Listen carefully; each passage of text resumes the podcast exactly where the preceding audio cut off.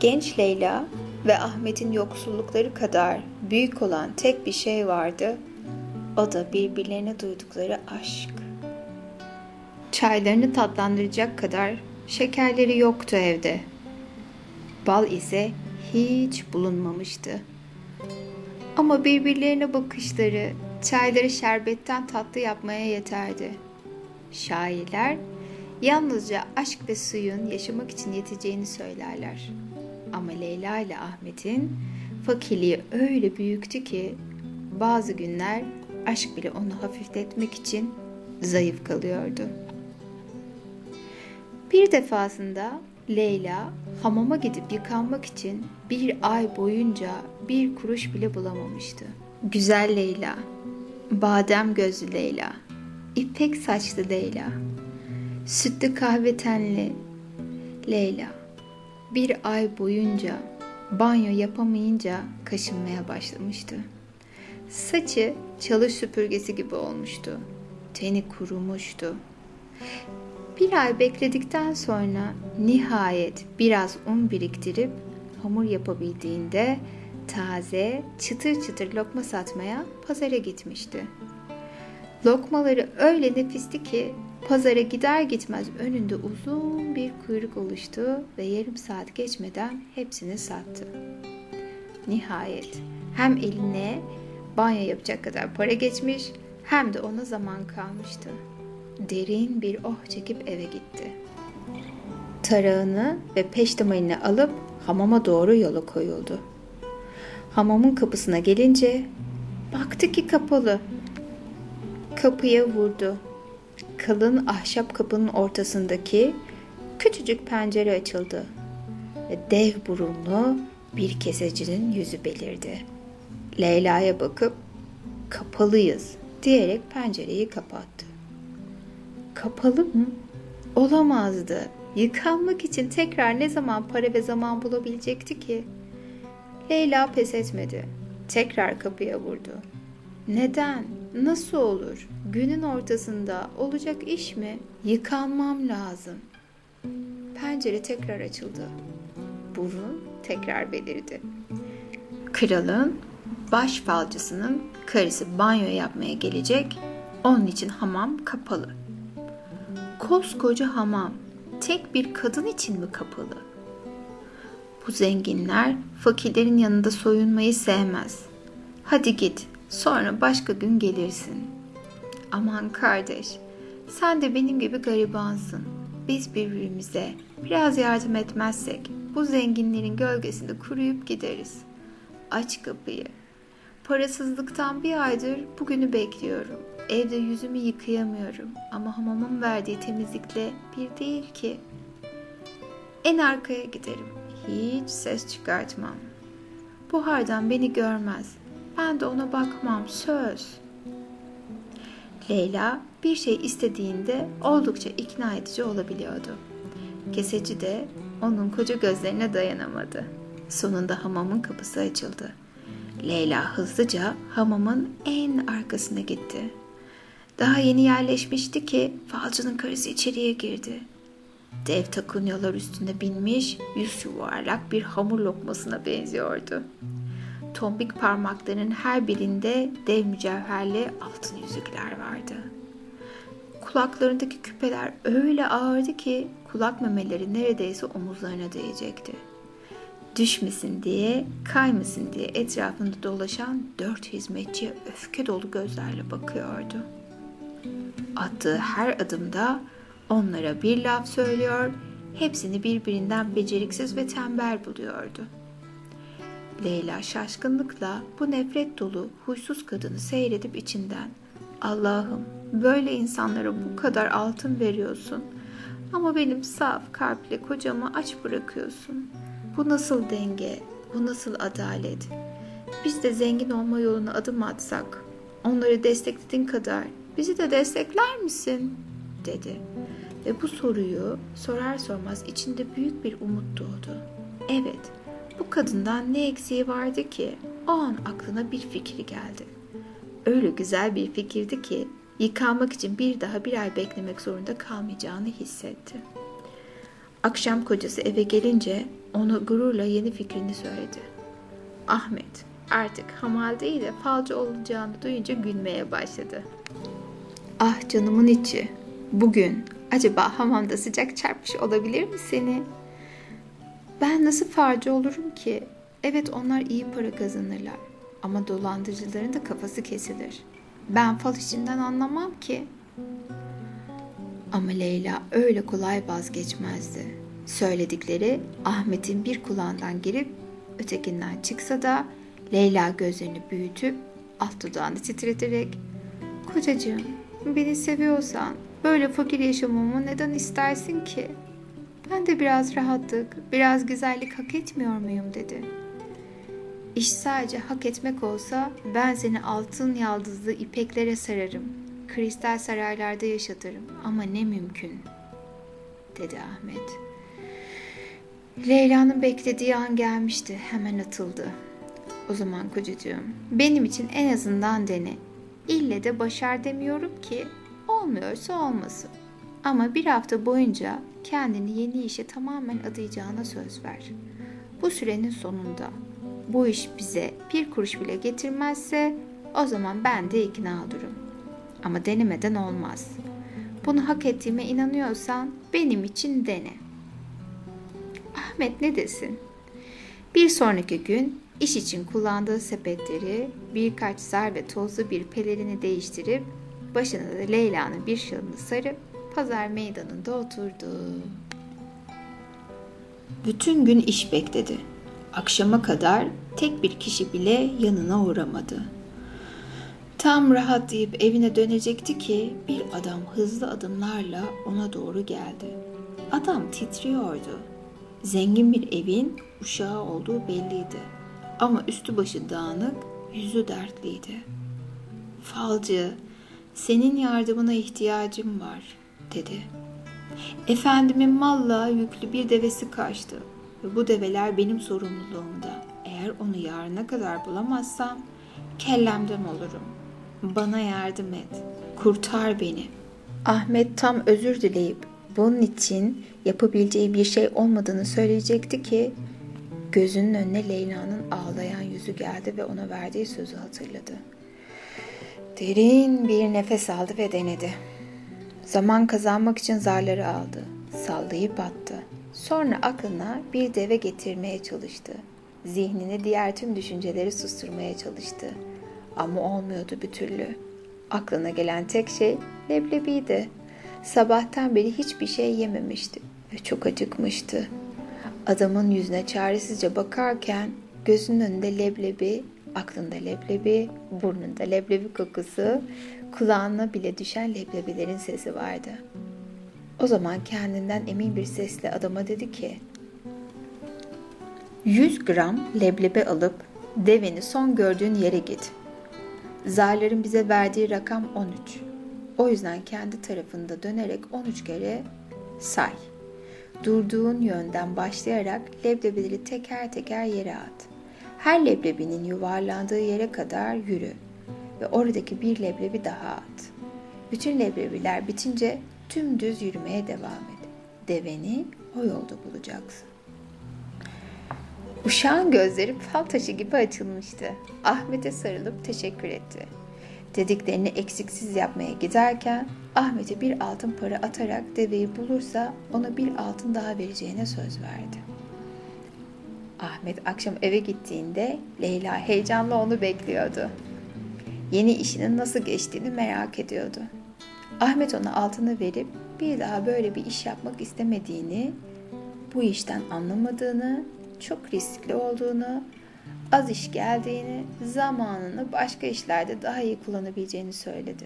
Ama hiçbir şeyle ilahi ikna edemedi. Bir altın. Kocacığım elimize hiç bu kadar çok para geçmemişti. Eğer ilk gününde işi bilmemene ve tek müşteri gelmesine rağmen bu kadar para kazanabildiysen o zaman sadece düşün. İşinde ustalaşınca neler olacak? Bir sonraki gün Ahmet tekrar falcı olarak pazar meydanına döndü.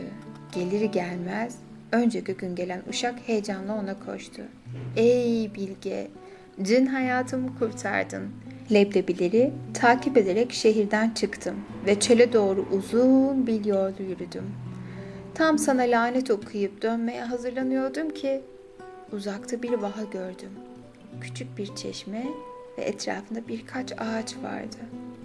İşte orada bizim deveyi yüküyle buldum. Adımı, onurumu, hayatımı kurtardın. Sana söz verdiğim ikinci altın senin hakkındır. Onu getirdim. Ayrıca yaptığını duyan efendim de seninle tanışmak istediğini söyledi ve seni çağırmaya geldim. Ahmet eşyalarını alarak uşağı büyük bir köşke kadar takip etti. Bu evi tanıyordu. Ülkenin en zengin tüccarının eviydi. Kraldan bile güçlüydü. Öyle söylüyorlardı. Tüccar kuzu eti ve safranlı pilavdan bir tepenin önünde parmaklarını yalıyordu. Ahmet gelince efendi onu sofraya davet etti. Ahmet hayatında yediği en lezzetli etin tadına baktı. Yemekler ağzının içinde resmen eriyordu. Sonradan bu yumuşacık kuzu etinin beynini yumuşatmış olduğunu düşündü. Yoksa tüccarın daimi falcısı olmayı nasıl kabul ederdi ki? Artık Ahmet'in eve her ay 10 altın getirebileceği bir işi vardı. Leyla'nın sevinçten uçacağını biliyordu. Ama Ahmet bu işe pek sevinmiyordu. Aklına takılan iki konu vardı. Birincisi, Ahmet'in şansı bir kere yaver gitmişti. Sahtekar olduğunu anladığında tüccarın onu asmasından korkuyordu. İkincisi ise karısının haklı olduğunu kabul etmek zorunda kalmıştı. Akşam Leyla'ya durumu anlatınca beklediği oldu ve tabii ki sevdiği kadının sevincini gören Ahmet bir akşam için endişelerini askıya alıp tok karınla neşeli bir evde uyumanın keyfine teslim oldu. O günden sonra Ahmet her gün yeni falcı kıyafetlerini giyip tüccarın evine doğru gitmeye başladı. Günler sakin geçiyor, her gün falcıya ihtiyaç duyulmuyordu. Çoğu zaman koridorlarda gezinip evin içinde kaybolan eşyaların yerlerini tespit edebilmek için gözünü dört açması yetiyordu. Buna rağmen Ahmet'in kafasındaki kara bulut gitmiyordu. Ya sahtekarlığı fark edilirse? Haftalar, aylar geçmişti. Bir sabah Ahmet köşkün kapısına gelince bir terslik olduğunu fark etti. Efendi bomboş köşkün içinde onu bekliyordu. Yerlerdeki ipek kilimlerden tavana asılı kristal avizelere kadar köşkün bütün değerli eşyaları kaybolmuştu. Gece hırsızlar gelip köşkü tepeden tırnağa, yatak odasından hazineye kadar soymuşlardı. Ahmet gelir gelmez tüccar, işte Ahmet, kendini ispatlaman için beklediğim fırsat geldi dedi. Bu hırsızlar senin ününü duymamış olmalılar ki bilselerdi böyle bir işe girişmezlerdi. Bu onların son işi olacak. Bu hırsızların yerini bul ve hazinem nerede söyle. Onları bu evin önünde asacağım. Ahmet'in korktuğu gün gelmişti. Bu işin çok büyük olduğunu ve çok güç gerektireceğini söyleyip efendiden 40 gün isteyerek eve koştu. Evde durumu Leyla'ya anlattı. Korkusundan tir tir titriyordu. Şimdi ne yapacağım karıcığım? Yaşayacak 40 günüm kaldı. Leyla kocasına sarıldı. Benim sana inandığım kadar sen de kendine inansan hiç korkmazsın. Şu ana kadar her şey yolunda gitti. Öyle de olmaya devam edecek. Leyla sakin bir gülümsemeyle bir tencerede kırk hurma saydı ve tencereyi kocasına uzattı. Bak, her akşam ezan sesini duyunca bir hurma ye. Bu kırk hurma bitmeden önce bir çare bulunur. Ahmet güldü. Şimdi de sen mi bana falcılık yapıyorsun? Kocam, aşk için başladığım bu işten sadece iyi bir şey gelebileceğine güveniyorum. Zihnini sustur. İçinden gelecek olan ilhamın ancak o zaman duyarsın. O anda ezan sesi duyuldu. Ahmet, peki o zaman. Bak hiçbir şey düşünmüyorum. Ve bu kırkın birincisi deyip yediği ilk hurmanın çekirdeğini bir tasa attı. Şimdi Ahmet'i burada bırakalım ve evi soyan hırsızların kırk haramiden haber verelim. Tüccarın evini soyan kırk haraminin bu planı hazırlamaları tam bir sene sürmüştü. Ama üç ay önce tüccarın çok güçlü bir falcıyı işe aldığını duyunca bütün plandan vazgeçmeyi düşünmüşlerdi. Grup ilk defa birbirine girmiş ama sonunda soyguna devam etmeye karar vermişlerdi. Büyük bir riskti. Zira tüccar izlerini bulursa onları hiçbir şekilde yaşatmazdı.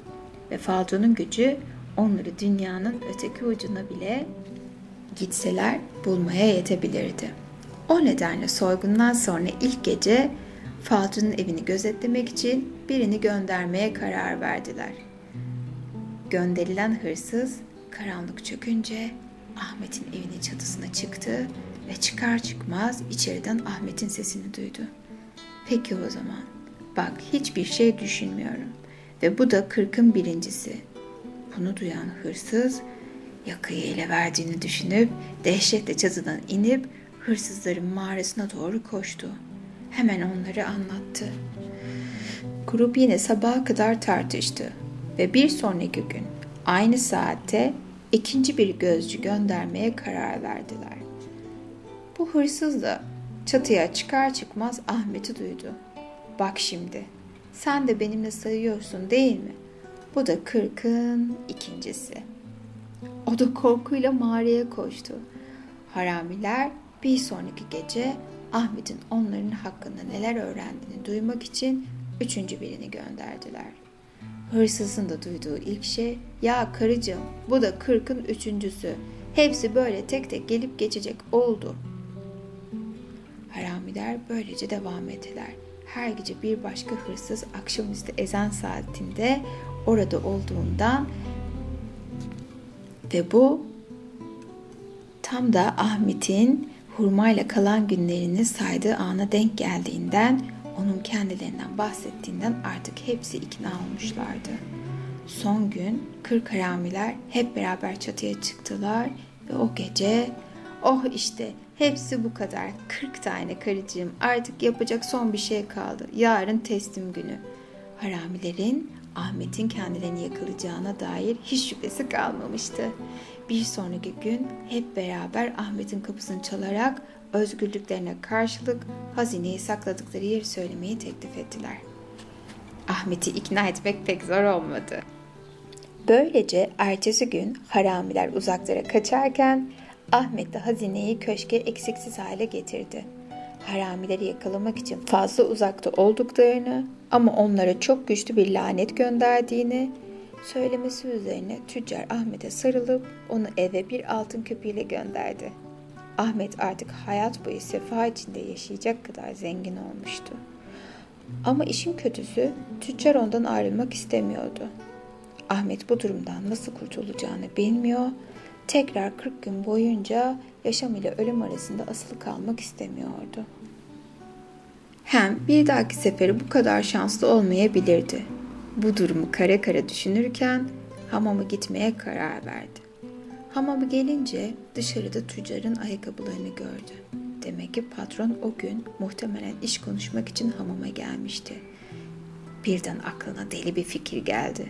Bu işten kovulmak için çılgın bir şey yapmaya hazır olan Ahmet hamamın içinde koşarak patronunu buldu ve onu çekiştirerek peştemal ile olduğu gibi sokağa attı.